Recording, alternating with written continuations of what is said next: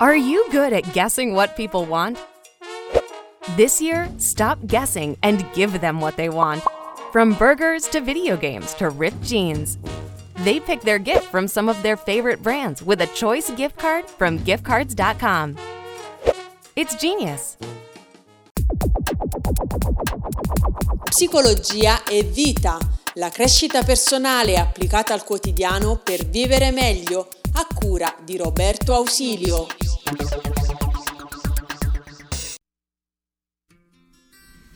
Ma come si fa a capire se è dipendenza affettiva o se è vero amore? Forse te lo sei chiesto tu tante volte e magari ti sei ritrovata, ritrovato in situazioni in cui l'altra persona, anziché essere la ciliegina sulla torta della nostra vita, diventa un po' come l'eroina, cioè qualcosa di cui non possiamo più fare a meno e che nel momento in cui ci allontaniamo sentiamo proprio come una lacerazione interiore che probabilmente ci spinge a violentare noi stessi e a rinunciare alla nostra indipendenza, alla nostra libertà in cambio di qualche briciolo di affetto.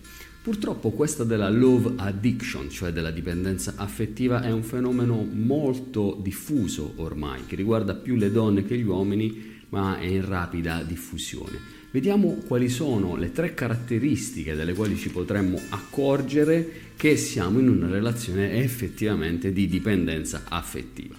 Io sono Roberto Ausilio, psicoterapeuta, mi occupo da più di 15 anni di aiutare le persone e le coppie a vivere al meglio e al massimo la loro vita grazie alla psicologia pratica. Se ti piacciono questi argomenti iscriviti al canale YouTube Psicologia e Vita e seguimi sui vari social.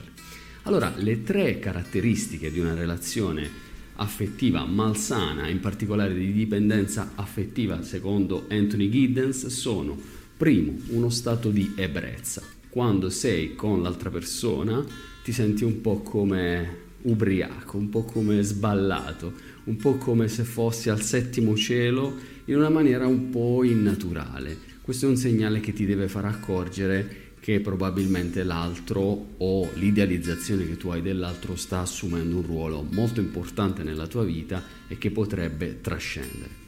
Secondo è la tolleranza. Tolleranza significa che hai bisogno sempre di aumentare la dose. Quindi se prima stavate insieme mezz'ora al giorno, bisogna stare un'ora, due ore, cinque ore, dieci ore fino ad avere un filo continuo attraverso i social, attraverso i telefoni, eccetera, che non ti permette mai di staccare la spina.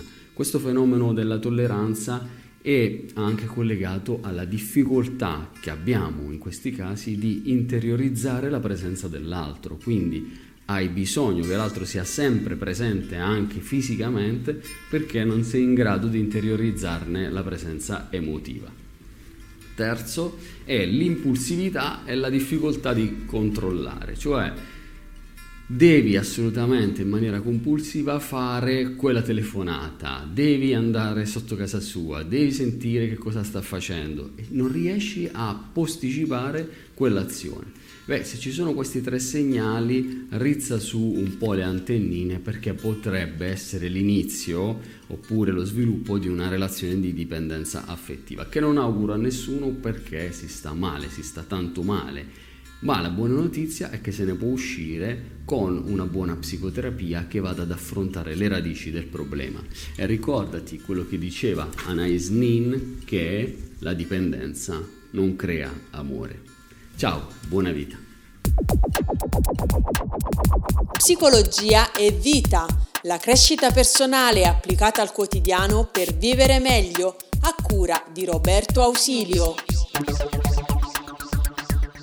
Bundling home and car insurance with Geico is so easy, your neighbors are probably already doing it. But who? They may drop little hints like Beautiful day out. Even more beautiful since we saved by bundling our home and car insurance with Geico. or Yard work is hard, much harder than bundling with Geico, which was easy. or it may be even subtler like Speaking of burgers, we bundled our home and car insurance with Geico and saved a bunch of money. bundling is easy with Geico.